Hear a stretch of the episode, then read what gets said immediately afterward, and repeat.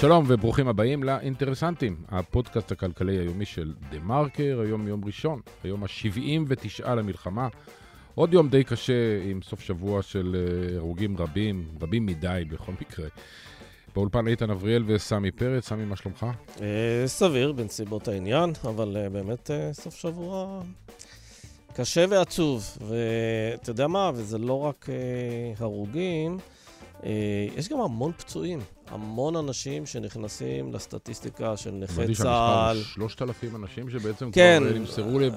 זה, זה גם עם קלים, אבל שנמסרו לטיפול בעצם כן. של המחלקה הרלוונטית. ומתוכם אה, הרבה מאוד נכי צה"ל חדשים, אנשים צעירים מאוד, אה, הרבה מאוד אנשים עם טראומות כאלה ואחרות. אה, מה להגיד, שמלחמה זה דבר רע. מלחמה זה דבר רע, כן, אתה יכול להגיד את זה, זה רע כן. לכולם. כן. אה, אנחנו נתמקד היום בכלכלה, בכל המהדורה שלנו. יותר קל, אה? לברוח לעניינים פיננסיים בואו נברח קצת לכלכלה, כן. כן. פעם בכמה זמן נתמקד בכלכלה. בכל זאת, דה מרקר. אה, העניין הוא שגם שם המצב לא סביר, בלשון של המעטה. בסוף השבוע משרד האוצר פרסם הערכות שלפיהן תקציב הביטחון יצטרך לגדול בשנה הקרובה ל-30 מיליארד שקלים, במקום הערכות של 20 מיליארד שקלים עד כה. אה, גם שההכנסות ממיסים ירדו בעשרות מיליארדי שקלים, בין, בין 40 ל-50 מיליארד שקל, ושתנועת המלקחיים הזו תקפיץ את הגירעון של הממשלה לסדר גודל של 6 אחוזים, שזה ודאי רמה שמאיימת על הדירוג של ישראל, אה, אותו דירוג שניתן על ידי חברות הדירוג הבינלאומיות. היום, לעומת זאת, המשרד הפיץ רעיונות לצמצום הגירעון. איך? על ידי קיצוצים ועל ידי העלאות מיסים מסוימים, בעיקר ביטול פטורים. שאלה כמובן, האם התוכניות הללו הן ריאלית מבחינה פוליטית? האם זה בכלל מספיק? והאם אה, אין ברירה אלא להעלות מיסים, או שדווקא זה הזמן לא להעלות מיסים, אולי אפילו להוריד אותם? אנחנו נדבר על כל הדברים הללו עם uh, מנהל חטיבת המחקר לשעבר בבנק ישראל, הכלכלן פרופסור מישל סטרבצ'ינסקי. מול האי-הוודאות הביטחונית וההערכות הקשות לגבי עתיד המשק והניהול המקרו-כלכלי, דווקא בשווקים הפיננסיים יש איזו הפתעה לטובה, למשל שוק המטח. Uh, מאז המלחמה, השקל הישראלי, uh, בהתחלה הוא נחלש, אבל אחרי זה הוא התחזק, והוא ממשיך להתחזק מול הדולר ומול היורו. סוף השבוע השער היציג של הדולר עמד על קצת פחות מ-3 שקלים ו-60 אגורות, ממש קרוב לרמתו בתחילת השנה, עוד לפני ההפיכה המשטרית, ודאי לפני המלחמה. אה, כמעט ב... לבוא ולהגיד, לא קרה פה כלום בשנה המטלטלת אולי בתולדות המדינה. אה, אנחנו רוצים לבדוק מדוע זה קורה. האם לסוחרי המטבע יש מידע ששאר הציבור לא מכיר ולא מבין? אז יהיה איתנו בעניין הזה יוסי פריימן, שהוא מייסד ומנכ"ל של חברת פריקו, שעוסקת במסחר וייעוץ במטח. ועוד שוק שתפקד השנה ממש לא רע, ביחס למציאות הריאלית, הוא שוק המניות, המניות הישראליות. היו במהלך השנה עליות, היו גם ירידות, אבל לאחר עליות חזקות, דווקא בחודש האחרון, הוא נסחר עתה ברמות דומות לאלה של תחילת השנה. אז גם זה דורש הסבר, ולכן אנחנו נדבר עם ליאור כגן, מנהל קרנות הנאמנות במיטב בית השקעות. ואנחנו מתחילים. שלום לכלכלן, פרופסור מישל סטרפצ'ינסקי. שלום לכם ולמאזינים. שלום, שלום. לשעבר אה, מנהל חטיבת המחקר בבנק ישראל. אנחנו רוצים לדבר איתך על המצב של הכלכלה הישראלית. אנחנו אה, קיבלנו ממשרד האוצר ב... 36 אה, השעות האחרונות, בעצם שני מסמכים מעניינים. אחד זה מסמך שנקרא דוח הפרשים, משהו שמחייב את הכנסת לבצע חקיקה של uh, התקציב הקודם כדי להתאים אותו לריאלי, למצב הריאלי בשנה הבאה, 2024, אבל היו שם כמה מספרים מאוד מבהילים, כמו למשל הערכה שהתוספת לתקציב הביטחון עשויה להגיע עד ל-30 מיליארד שקל, שזה 50% יותר מהמספר שהיה עד לפני 72 שעות. וגם שהגירעון יקפוץ ל-6%, ואני לא רואה איך חברת דירוג ממשיכה את הדירוג של ישראל עם גירעון כל כך גדול.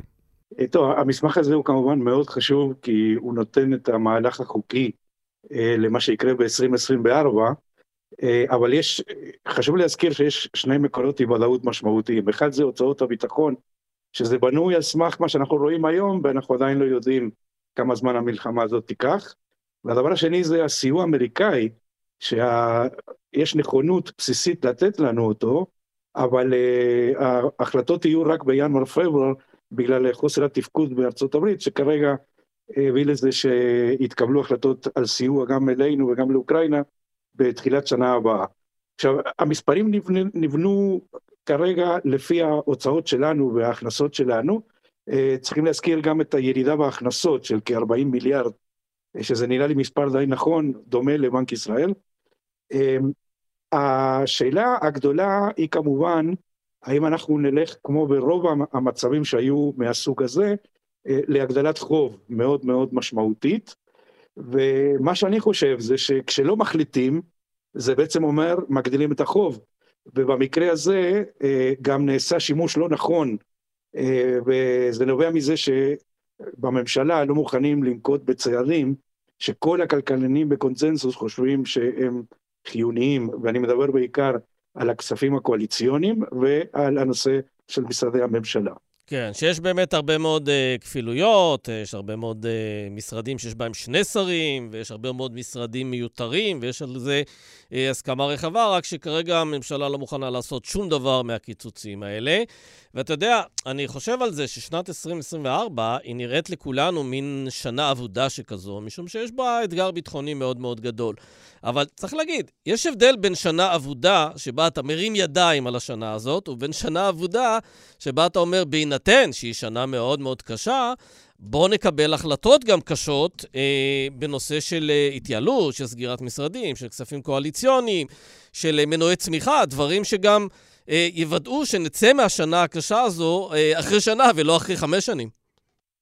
ואני מוסיף לדברים האלה שמה שמיוחד הפעם, יש לנו שתי חברות דירוג אשראי, פיץ' שעושה מעקב שלילי, ב-S&P ששינתה את התחזית מיציב לשלילי, ולכן הם מסתכלים בזכוכית מגדלת מה הממשלה מחליטה. בסדר, לקבל סיוע מארצות הברית זה, זה משהו טוב, זה כמובן משפיע לחיוב, אבל מסתכלים על החלטות הממשלה עצמה. והנושא של הכספים הקואליציוניים זה סוג של מבחן, שבשלב הראשון הממשלה לא עברה אותו, ונשאלת השאלה אם, אם כן יעברו את זה ל-2024. אבל השאלה, זה... חברות הדירוג לא כן. אומרות לעצמן, את האמת, מה אכפת לי מהחמישה, עשרה מיליארד שקל האלה?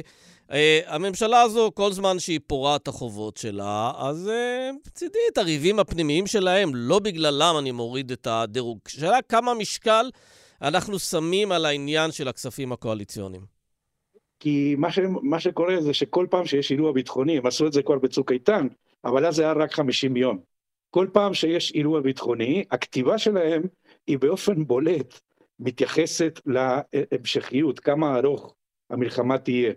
ואם המלחמה הזאת תהיה מאוד ארוכה, אז זה השלב שבו אתה צריך להחליט. עכשיו, חוסר החלטה זה חוב, זה הגדלת חוב. הגדלת חוב, כשהיא נעשית לא בדרך הנכונה, לא אה, באיזושהי תחושה שמתקבלות החלטות שמתבקשות. הרי אי אפשר לשכנע אף אחד שכספים שנועדו לשיפור ב... בהתייחסות ליהדות ודברים מהסוג הזה, הם בסדר עדיפות היום. זאת אומרת, אני מדבר על להשהות, אפילו לא על לבטל, כן? צריך להשהות את הכספים האלה, כי בסדר עדיפות היום יש את המלחמה. אה, ולמשל, יש מיסים שאם אנחנו לא נקבל את ההחלטה לבצע אותם, גם זה מקרין תחושה מאוד מאוד לא טובה, כמו למשל המשקאות המתוקות. אה, זה משהו שנקרא בכלכלה השפעה חיצונית. הקצאת המקורות משתפרת, זה לא מס רע, זה מס טוב, כן, שאתה חייב לעשות אותו.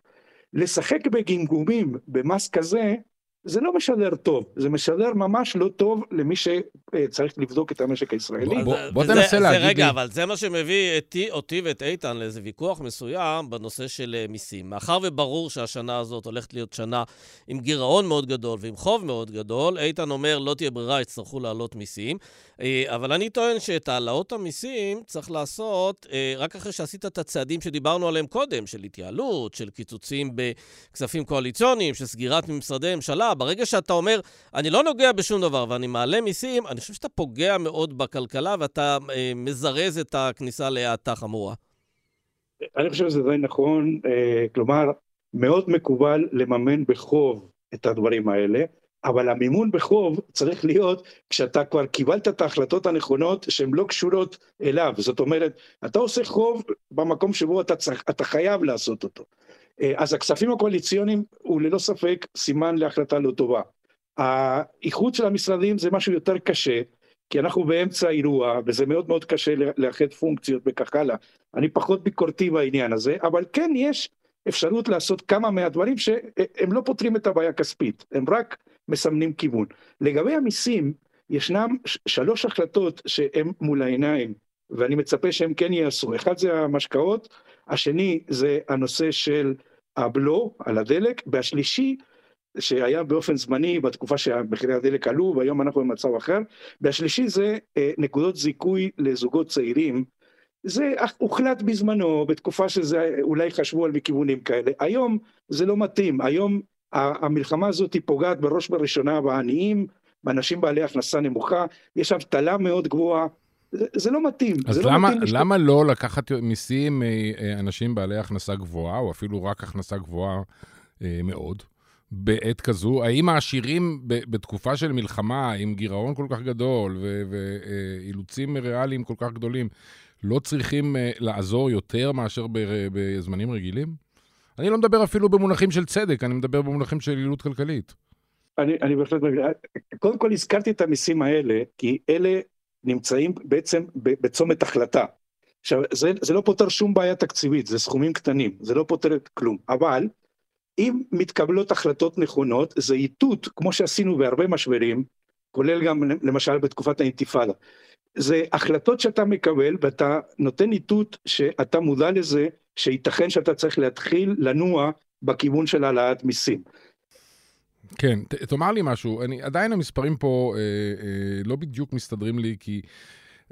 איתן, תן לי להגיד רק מילה אחת. מקובל בכלכלה שאתה הולך לצעדים האלה אם אתה משוכנע שיש גידול מתמשך בהוצאה. בנושא של ההוצאה הביטחונית היום, אנחנו עדיין לא מבינים אם חלק ניכר ממנה הוא ימומן על ידי הסיוע האמריקאי. ואם זה כך, אז לא בהכרח בהמשך תהיה העלאה כל כך גדולה בהוצאה המתמשכת. למרות שהביטחוניסטים כבר מתבטאים שזה ככה וזה יהיה ככה וכך הלאה, אנחנו לא באמת יודעים, כי אנחנו לא יודעים איך המלחמה הזאת תיגמר, אנחנו לא יודעים מי ישלוט. אבל אנחנו יודעים דבר אחד בוודאות, אה, פוליטית, בריאל פוליטי הישראלי, אנחנו יודעים שאין פוליטיקאי שיסרב היום לדרישה נחרצת של הצבא לתקציבים גבוהים. Uh, הקייס של הצבא לא יהיה קשה להציג עם כל האיומים שיש לנו מכל, uh, מכל גבול אפשרי. גם ההצלחה שלנו uh, בעזה היא בוודאי עדיין בסימני שאלה. אז... אני פשוט לא רואה סיטואציה פוליטית שהתקציב לא יגדל בעשרות מיליארדי שקלים במהלך השנים הקרובות בבסיס התקציב. יכול להיות שב-2024 באמת אה, יהיה איזושהי הקלה דרך הכסף האמריקאי, אם, אם וכאשר אה, הוא יבוא, וגם פה יש אה, הרבה פוליטיקה. אז כשאתה מסתכל על, ה, על הסך הכל, אתה רואה פה סכום שאם תלך לממן את כולו בחוב, אתה הולך לשלם ריביות מטורפות, וצריך לזכור שהריביות עלו בשנה האחרונה, או בשנתיים האחרונות, ביחס לתקופות קודמות, למשל ב- בימי הקורונה, שלקחנו הרבה חוב, אבל הוא היה כמעט חינמי. אז זה לא כולו בחוב בגלל הסיוע, כן? זה, ש... זה בעצם מה שעוזר לנו פה. כשנגיע ל-2025, אנחנו נדע אם המשפטים שאמרת הם נכונים. כי אז אנחנו נדע גם מה קרה בעזה, מה הפתרון כשמסתכלים קדימה. הרי משרד הביטחון תמיד מבקש הרבה יותר ממה שבסופו של יום משרד האוצר נותן לו. כן, אבל בדרך כלל, אבל בדרך כלל כן. הוא מבקש את זה בתקופות שאין טראומה. עכשיו אנחנו עמוק בתוך טראומה אה, ביטחונית, ואני חושב ש...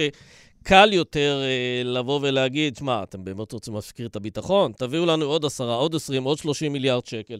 יש פה סכנה כזו, ונדמה לי שהנגיד אפילו הזכיר אותה, כשהוא אמר, לא צריך לתת קר בלאנש למערכת הביטחון, צריך לוודא שאם אתה נותן כסף, אז הכסף הזה באמת, אה, יודעים לאן הוא הולך ואיך הוא משרת את הביטחון.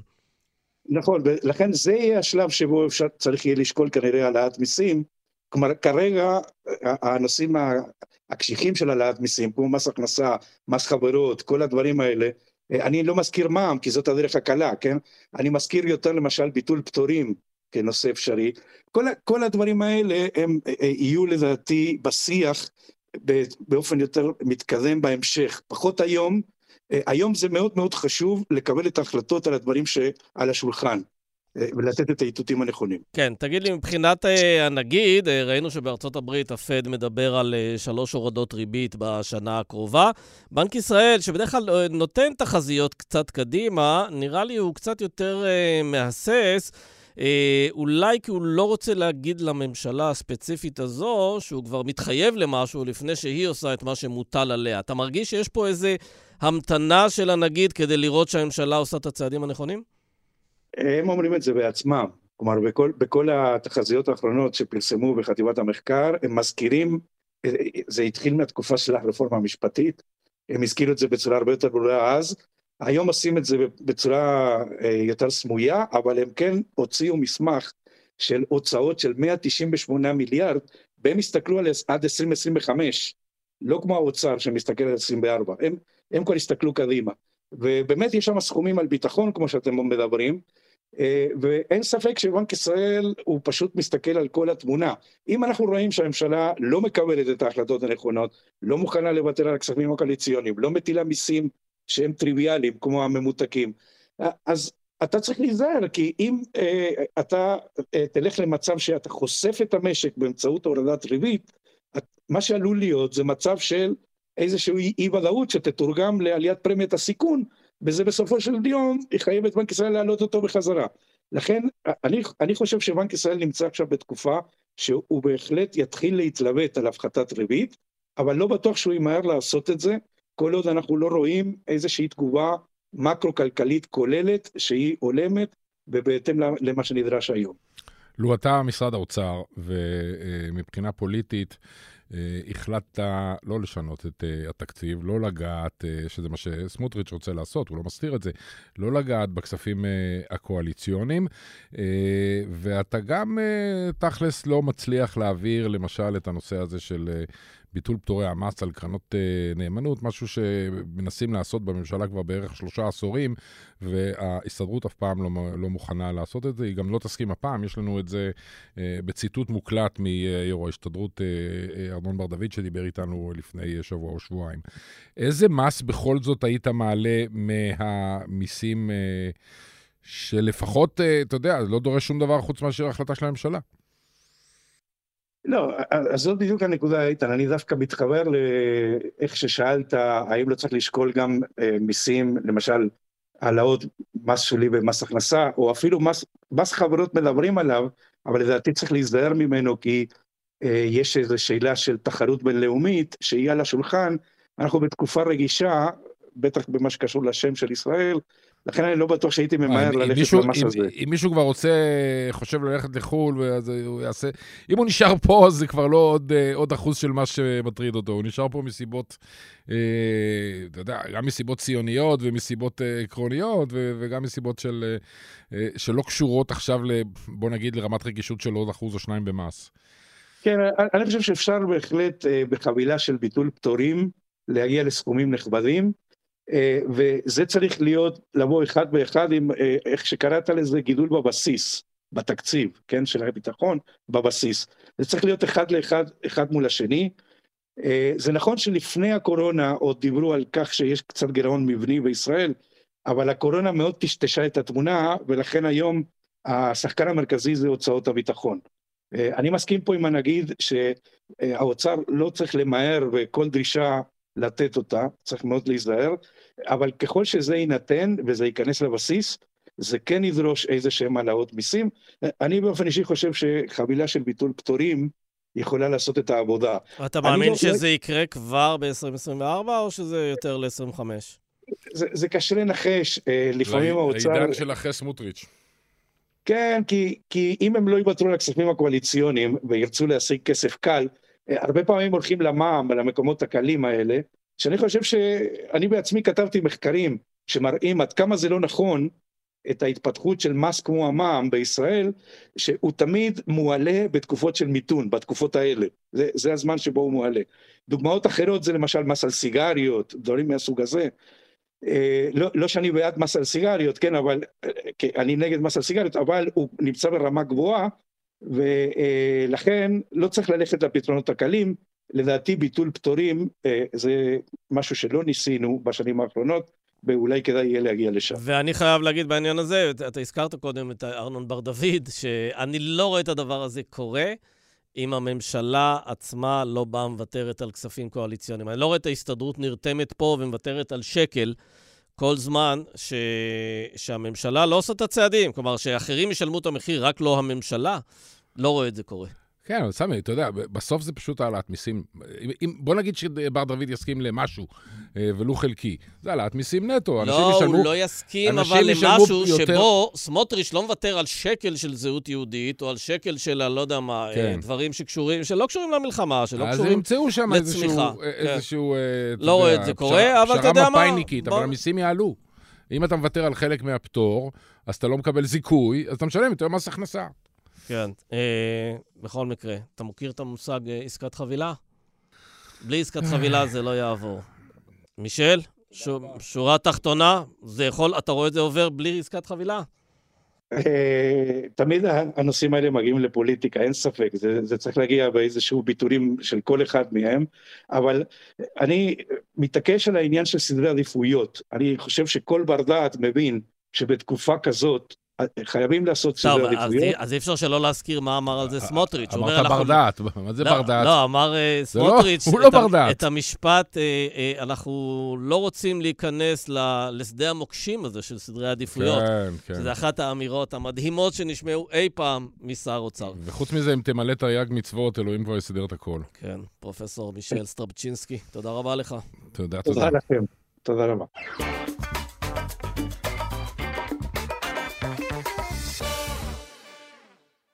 שלום ליוסי פריימן. שלום, שלום. מייסד, מנכ"ל, בעלים של אה, חברת אה, פריקו, חברה שעוסקת בייעוץ ומסחר במטבע חוץ. אנחנו מדברים איתך לא מעט, ואנחנו אה, רוצים לפענח משהו שנראה קצת תעלומה, או קצת אנטי-אינטואיטיבי, והוא הזינוק של השקל, דווקא בחודש האחרון, ש... ממש היה חודש לא קל במונחים של, של המלחמה והביצועים של, של המשק, שבו השקל עשה מהלך אה, מאוד מרשים של אה, מכמעט 4 אה, ואפילו יותר, 4.1 שקלים לדולר, חצה ביום שישי כלפי מעלה. ונסחר לרגע ב-3.599, אבל סמלית הוא, הוא כמעט החזיר את כל הירידות של ההפיכה המשטרית, ובוודאי הירידות של המלחמה. איך? למה? כמה? תראה, יש, שוק המטח זה שוק העגבניות. אה, כן? והמשמעות היא שלמעשה אנחנו נמצאים בשוק שבו הביקוש וההיצע מכתיב בצורה מאוד מאוד ברורה את המחירים כאן ועכשיו. זאת אומרת, אם אנחנו נמצאים בשוק שנמצא במצב שבו יש אוכלוסייה לא קטנה, שלדוגמה אה, מגויסת, שזה אומר שהיקף השימוש בכלי רכב יותר מצומצם, שאין נסיעות לחו"ל, זה אומר שיש פחות ביקוש למטח, לחופשות. אנחנו נמצאים בשוק שבהגדרה צד הביקושים המשמעותי מבחינת המטח נפגע בצורה מאוד משמעותית עם הירידה בביקושים, עם המלחמה, עם מיעוט הפעילות במשק, כל זה משפיע מיד על צד הביקושים. מצד שני, צד ההיצע שברובו הגדול מגיע דרך חברות, החברות ממשיכות למכור והייצוא קיים והמטח מגיע ומעל הכל יש לנו את השחקן הגדול שזה המוסדיים שאליהם צריך לתת אולי איזה תכף דגש בפני עצמו, אבל כל המצב שנוצר הוא מצב שבו צד הביקושים למטח הוא יחסית מאוד כבוש, מאוד ממותן, בעוד שצד ההיצע מתנהל כמעט כמו בכל יום רגיל שהיה גם לפני פרוץ המלחמה. בעצם אתה, אתה מדבר על. משהו שבזמנו היה תעלומה בשבילי עד שנכנסתי והבנתי אותו, שכמו אה, שעם פרוץ המלחמה ברוסיה והסנקציות עליהם, אז פתאום הרובל דווקא התחזק, וזה היה מאוד אה, לא אינטואיטיבי. ואז פשוט אה, אתה נכנס לעניין, אתה מדבר עם רוסים, אתה אומר, תשמע, יש עלינו סנקציות, אנחנו לא יכולים לקנות שום דבר בחו"ל, יש איסור. אז אה, אנחנו תקועים בדולרים שלנו פה, ובאופן טבעי הרובל אה, מתחזק מולו. תראה, ברובל היה עוד פרמטר נוסף, נקודה שהיא בהחלט חשובה, זו העובדה שהרוסים דרשו לשלם ברובל. וזה יצר מראש ביקוש, במיוחד בכל הסיפור של commodities, כמו לדוגמה דלקים. כן. שהיית חייב לקנות רובל כדי לשלם להם. אבל בסדר, אבל זה, זה, זה, זה, במובן הזה, אם אתה צורך פחות, אבל... פחות יבוא, אז, אה, אז באמת אתה בדיוק, אה, צורך בדיוק, פחות בדיוק. דולרים. אבל נגעתי בנקודה, ברשותכם, אולי טיפה אני ארחיב עליה במילה, כדי שנבין למה כוונתי בעניין של המוסדיים, כי זה חשוב פה בשוק הזה מאוד משמעותי. תראו, אנחנו נמצאים בחודש האחרון של השנה, ומי שבוגר אה, כלכלה מנהל עסקים מכיר מאוד טוב את המונחים של ה-Windows Dressing. אותה התקופה שבה עושים את הסידור של חלונות הראווה, שחברות מאוד אוהבות, במיוחד כמובן חברות ציבוריות, שרוצות שמבחינת נראות, שיסתכלו לאחר מכן על הדוחות הכספיים, הם יראו הגיוניים, סבירים, במיוחד בראייה היסטורית.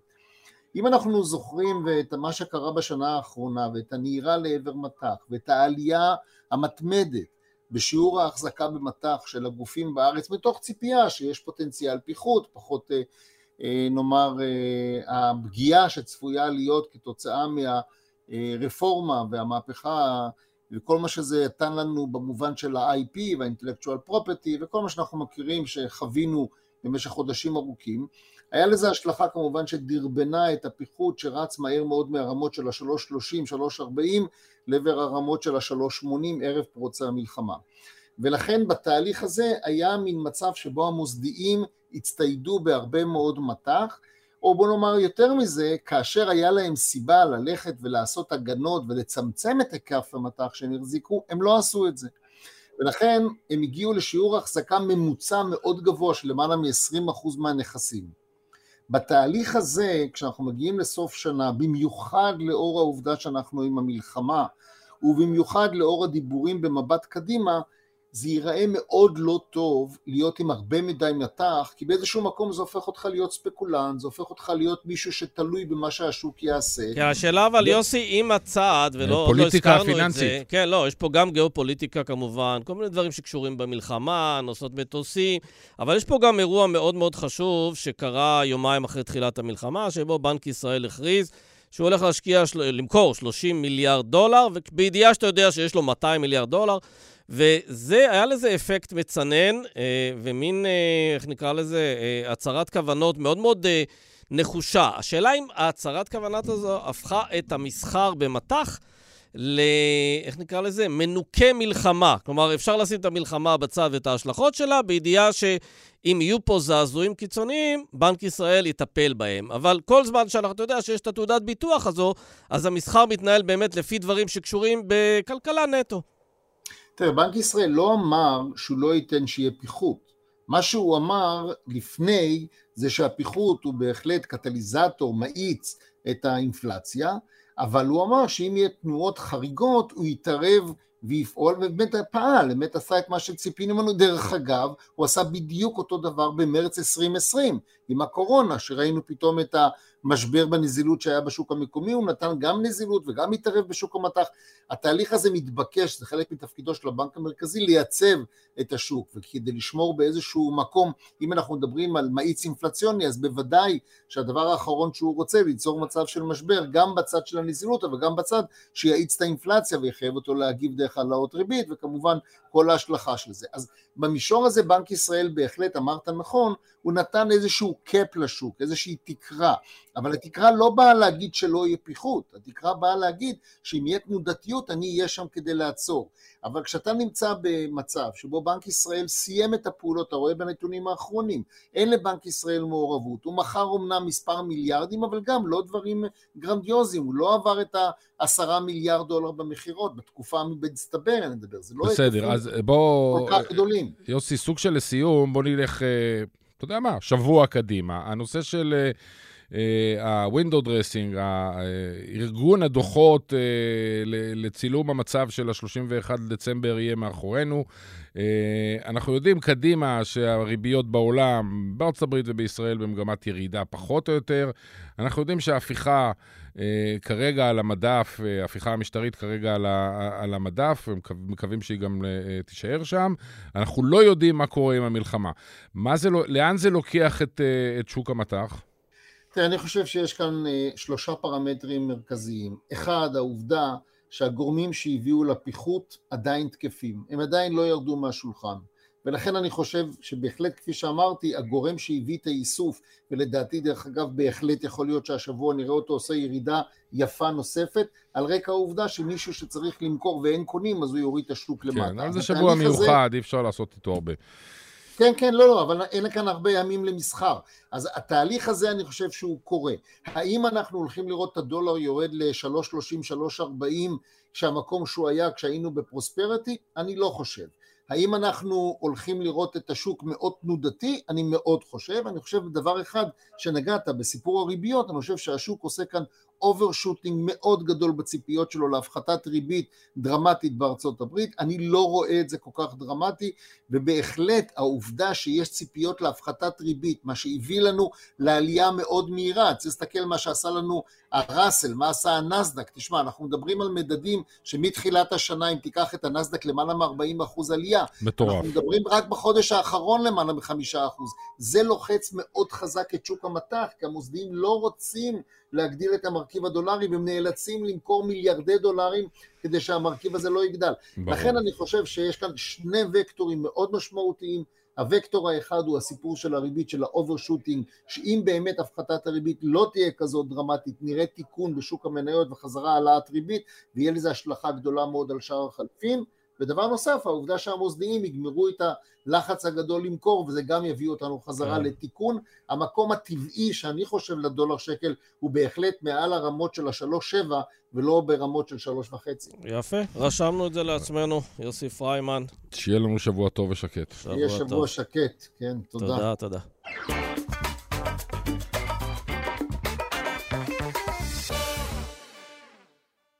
שלום לליאור כגן. שלום, צהריים טובים. מנהל קרנות הנאמנות במיטב בית השקעות. לשעבר כתב בדה-מרקר. לשעבר כתב לא, בדה-מרקר. לשעבר מזמן, כן, אבל אי אפשר... לשעבר מאוד מזמן. אי אפשר כן. לא נכון. להזכיר את זה. תשמע, אם היינו אומרים למישהו שמציגים בפניו את המדדים הבאים, מה קרה בבורסה בתל אביב בשנה האחרונה, מה קרה במדדים, אתה יודע, כמו נפט, גז, טכנולוגיה, אה, מה קרה בשקל שקל. מול הדולר, הוא היה אומר, אה, טוב, כנראה שהייתה לכם שנה מאוד רגועה וסולידית. משעממת. משעממת, לא קרה יותר מדי. אבל uh, אנחנו כולם יודעים שזו הייתה שנה מהמטלטלות שידענו, אני חושב שמאז הקמת המדינה. גם ההפיכה המשטרית, גם המלחמה וכל ההשלכות שלה. ואנחנו מנסים להבין למה בעצם, או איפה בעצם אנחנו כן רואים ביטוי לשנה הכל כך מטלטלת הזו במדדים ובמה שעשה תיק ההשקעות שלנו בשנה האחרונה? אז קודם כל, אה, אתה צודק. אה, באמת, אם היינו יודעים בתחילת שנה מה צפוי לנו באמת מכל הגזרות, ולא רק מהמקום הכלכלי, אה, שקל לנו יותר לנתח אותו, אז, אה, אז באמת אה, אני חושב שרובנו, רוב מי שעוסק בשוק ההון, היה מעריך שאנחנו נראה מדדים שליליים, אה, דולר מאוד גבוה וכולי. ולמעשה, כמו שאמרת, זה, זה לא כך. אבל צריך להסתכל על הדברים בצורה כזאת. פתחנו את השנה עם כל עניין המהפכה המשפטית, שהיא השפיעה מאוד על השווקים שלנו, שאגב, אה, היא הושקה ברביעי בינואר, אז זה ממש תחילת השנה. כן, ממש, כן. נכון. ממש על פתיחת השנה, שינה לנו את כל התוכניות. אה, ראינו אה, בחודשים הבאים, בינואר, פברואר, מרץ, אפריל, עלייה בשער החליפין של הדולר, הדולר עלה לכיוון ה-3.80.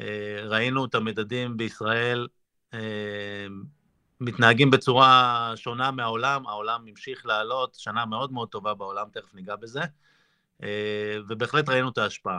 לאחר מכן, כשהגענו לאוקטובר והופתענו באותה שבת שחורה, אה, השווקים כמובן הגיבו בירידות, זה תמיד ככה שאנחנו לא יודעים, יש אי ודאות, אה, ישר מוכרים, מצמצמים, והשווקים יורדים. הדולר כמובן הגיב בזינוק, ומצאנו את עצמנו ככה איפשהו בשבוע הראשון של הלחימה בעזה בשער דולר שנשק ל-4-1, ובמדדים שירדו בין 10 ל-20 אחוז, בוא נגיד מדד הבנקים ירד בשיא שלו 20 אחוז מתחילת הלחימה. ולאט ואז, לאט... ואז מה קרה? כאילו, עד עכשיו הכל הגיוני. נכון. עד עכשיו הכל הגיוני. אה, ואז מה שקרה, אה, לאט לאט השוק, אה, שאם אני רגע קופץ לסוף, אני חושב שיש בו קצת אובר אופטימיות, כן? אבל השוק התחיל לתמחר את הלחימה בעזה פחות או יותר מסתיימת ברבעון הראשון של 24. הוא לא מתמחר חזית נוספת בצפון. הוא כן מתמחר הורדות ריבית בעולם ובישראל, אה, ובעצם, למעשה, אנחנו כן רואים איזושהי הסתכלות קדימה, השווקים מגלמים היום כבר איזה מצב קדימה, שהוא כבר מצב אפילו בחלק מהפרמטרים יותר טוב, בעיקר, בעיקר, בעיקר מכיוון הריבית, שזה מאוד מאוד משפיע. בנוסף, פרמטר, לא, אה, פרמטר שהוא מאוד מאוד משמעותי, להערכתנו השוק מתמחר, אה, זה, זה נראה גם הגיוני, שהמהפכה המשפטית תרד מהפרק.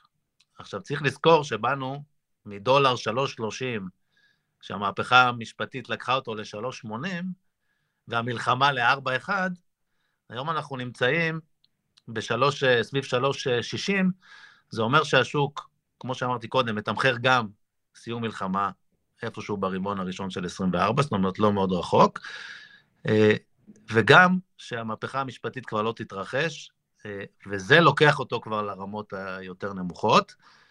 ובמקביל, השווקים של המניות נהנים ממה שציינתי קודם. לא, אבל אתה יודע, ליאור, אתה מדבר, בסדר, המהפכה המשפטית שבאמת דיברנו עליה והזהרנו מפני הסכנות שלה כל השנה הזו, נגיד שהיא כרגע, הסבירות להתרחשותה, התממשותה, אה, ירדה אה, משמעותית. מצד שני, אם אתה אומר לי, תשמע, זה ירד, אבל במקום זה יבוא מלחמה, 1,600 הרוגים, סכנה לחזית צפונית, אה, גירעונות אה, גדולים של הממשלה, אז הייתי אומר לך, תשמע, אני לא בטוח שזה אמור להרגיע כל כך את השווקים. נכון, תראה, זה, זה בסוף זה, זאת אומרת, איפשהו, בוא נקרא לזה ככה בכותרת ביטול המ... או התממשות המהפכה המשפטית והורדות הריבית, אוקיי? חזרה באינפלציה ל, לרמות שהבנקים המרכזיים חיים איתם טוב. אה, אז, אז, אז זה בעצם שני גורמים מאוד, זה כל הגורמים הם גורמים משמעותיים, כן, אבל באמת שני גורמים מאוד משמעותיים, שזה הצפי להורדות ריבית אה, ממש קרב, וצפי לביטול המהפכה המשפטית, אל מול באמת, כמו שאתה אומר, תוצאות לחימה, גירעונות, אה, אה, אנחנו רואים שכרגע... אבל, אבל רגע, ליאור, אתה בא ומספק את ההסבר של, של הבורסה, ורוב מנהלי ההשקעות אומרים את זה, יש לנו פה איזה קומבו משולש של חדשות טובות. אה, צפויות, אחד, בסופו של דבר, עוד כמה שבועות, אבל כך או כך סיום מלחמה. שתיים, ביטול ההפיכה המשטרית. שלוש, ריבית יורדת בכמה פעימות בשנים הקרובות. זה תמיד עושה טוב גם לאגרות החוב וגם לשווקים, אז אה, אין סיבה להיכנס לפאניקה, למרות העיתונים וה, והחדשות המזעזעות במונחים של, אה, של חיי אדם. ואני רוצה להציע לך משהו אלטרנטיבי. האם הכל, או כמעט חזות הכל, זה בסוף הטיסה באמת, הנסיקה המטורפת של המניות בוול סטריט, אה, שלעומתן, עמידה במקום זה סוג של נסיגה יחסית. אני, אני מסכים, אני מסכים, וזה מה שאמרתי בתחילת השיחה שנדבר על זה, השווקים בארצות הברית. למעשה, אנחנו מסתכלים על ארצות הברית, ואיתן, אתה מאוד צודק, השנה בארצות הברית השווקים עלו בצורה מאוד מאוד חדה. אה, זה אה, מתחיל מהמניות הגדולות, או, או יש יטענו שמתחיל מביקוש למדדים, אבל אה, כך או כך, המדדים עצמם רושמים גם מדד ה snp שזה המדד המוביל, וגם מדד הנסדק, מדד הטכנולוגיה המוביל, עליות של עשרות אחוזים. ופה, זה מה שרציתי לציין קודם, השוק הישראלי, אומנם עם עליות השנה, יסיים, אבל עליות מאוד מאוד מתונות, ככה שאנחנו תמיד, תמיד, תמיד נמדדים יחסית לעולם. אז אתה בעצם אומר, אה, הנזקים של השנה המטלטלת הזו שלנו, זה שיכולנו לעלות ב-20% או ב-30% ולא עלינו. בוודאי, הי, היינו ה... עולים. זה בעצם המחיר של הטלטלה שעברנו בכל החזיתות, משפטית, נכון. פוליטית וביטחונית כמובן. נכון, נכון, נכון. ראינו שבעצם שני גורמים החזיקו השנה את השוק למטה, ולא נתנו לו לעלות יחד עם העולם. בדרך כלל, אבל תמיד יש קורלציה עם וול סטריט. נגיד שאין אצלנו זעזועים מיוחדים, וול סטריט עולה 20 אז גם אנחנו פחות או יותר סביב המספר הזה? קורלציה מאוד גבוהה, בטח יחסית למדד ה-S&P. אה, ואין ספק ששני גורמים לחצו אותנו לאורך כל השנה, ואם אה, נסתכל עד אוקטובר, זה המהפכה המשפטית, ציינת אתה שזה ממש מהימים הראשונים. ומאוקטובר זה הלחימה בעזה, זה שני גורמים שלחצו את המדדים ובעצם השאירו אותם ברמות אומנם עלייה, אבל עלייה מאוד נמוכה למה שקורה בעולם, וזה בעצם הקנס שלנו, של המדינה, של המשקיעים, שהם לא, לא נהנינו משנה מאוד מאוד חיובית שהייתה יכולה להיות. כן, הרי עכשיו אצלכם המשקיעים תמיד אומרים שתסתכל על, על תקופות האלה כעל תקופות שיש בהן הזדמנויות, ואז... כשאתה מסתכל גם על המדדים, גם בבורסה, גם uh, השקל מול הדולר, uh, האם זה משקף uh, את uh, ציפיות של משקיעים, שאנחנו כבר די קרובים למצב הכי גרוע שיכולנו להגיע אליו, גם ברמה של המלחמה, גם ברמה של המהפכה המשטרית, ומפה אפשר בעיקר לעלות, או בוא נאמר, הסבירות שנעלה היא יותר גבוהה מהסבירות שנרד עוד. תראה, זה, זה מאוד מאוד תלוי ב, בלחימה ואם תיפתח אה, חזית נוספת או לא. כי בהנחה שלא תיפתח חזית נוספת, וכמו שצופים גם באוצר ובנק ישראל בהנחות הכלכליות שלהם לשנה הבאה, שהלחימה תסתיים ב, במהלך הרבעון הראשון של 24, אז אנחנו בהחלט חושבים שבהנחות אלה, אה, השוק הישראלי הוא שוק אה, מאוד אטרקטיבי ל-24, וכמו שאנחנו יודעים, ומכירים בשווקים, בסופו של דבר אה, פערים נוטים להיסגר. אה, ופער שנוצר בינינו לבין העולם, אה, ודיברנו על הסיבות למה, בהחלט יכול להיסגר בשנה הבאה. בואו לא נשכח שבהפחתת ריבית, שוק האג"ח יכול לעשות פה מהלך יפה. שוק המניות בהחלט אה, לחוץ למטה מהסיבות שציינו. אז, ו... אז כן, תשמע, בוא, בוא, סוג של סיכום, אה, בעצם מה, מה, מה אנחנו אומרים? אנחנו אומרים שבגלל מה שקרה השנה מצאנו את עצמנו אה, בפיגור. זאת הייתה שנה מוזרה במובן הזה שהבורסה והשקל בתל אביב לא... אה, היו ברמת אה, תאימות, ברמת אה, קורילציה גבוהה עם, עם השוק האמריקאי. השוק האמריקאי עשה את המהלך האמריקאי, הוא טס למעלה, ואנחנו עלינו וירדנו לפי ההפיכה, לפי המלחמה, לפי כל מה שקורה אצלנו. האם אתה חושב שב-2024 תחזור אותה קורלציה רבת שנים שנפרדנו ממנה בשנה שחלפה? בוא נגיד שאני מאוד מקווה, אנחנו, אנחנו מקווים, כל עוד uh, זה תלוי בגורמים כלכליים, uh, אני מניח שכן. זאת אומרת, אנחנו חושבים שהפחתת הריבית, גם בעולם וגם בישראל, uh, והרוח הגבית של סיום המלחמה, בהחלט יכולה לתת שנה מאוד מאוד טובה. אנחנו קצת פחות יכולים לחזות מה קורה בצד הפוליטי סלש הלחימה, ושם, כמו בכל אה, השקעה וכל משקיע צריך לקחת בחשבון, לתת איזושהי הסתברות מסוימת לסיכון הזה, כי זה בהחלט כן. לא משהו שמגולם היום בשווקים. אה, גם זה, נוספת... וגם, אתה יודע, אחרי עלייה כל כך חדה בארצות הברית, יש גם את הסיכון של איזשהו סוג של uh, עצירה, מימוש כזה או אחר בארצות הברית. זאת אומרת, גם המניות לא עולות, גם שם הן לא עולות לנצח. יכול להיות שגם שם יהיה איזשהו סיבוב של התעשתות, ואז אנחנו נקבל אותו במלואו, בהגדרה. נכון, אבל גם, גם, גם אה, צריך לזכור שיכול להיות, אם אנחנו מדברים על פער בין ישראל לארה"ב, אז אה, יכולה להיות שנה טובה, שנה הבאה שתסחוף אותנו, שנה טובה בעולם שתסחוף אותנו לשנה טובה. מצד שני, יכולה להיות שנה, כמו שאתה אומר, של אה, עצירה או מימושים בעולם, ודווקא השוק הישראלי יעשה את הצורות היפות. זאת אומרת, אה, גם זה סוג של סגירת פער. יפה, רשמנו את זה לעצמנו. שיחה כל כך אופטימית, אה, לא, כן. לא ציפיתי שתהיה לנו הבוקר כן. מול, מול המצב הריאלי. אתה יודע מה? הלוואי, אמן. כן. ליאור כגן, מנהל קרנות הנאמנות של מיטב בית השקעות, תודה רבה לך. תודה, ליאור. המון תודה לכם. תודה, תודה. זהו, עד כאן האינטרסנטים להיום. איתן אבריאל, תודה רבה לך. סמי פרץ, תודה. ותודה רבה גם לאברי רוזן צבי ולנערם מלקין שעורכים אותנו. שיהיה לנו שבוע כמה שיותר שקט. זה ברור. על כלכלה כל השבוע, זה יהיה סימן טוב. בהחלט.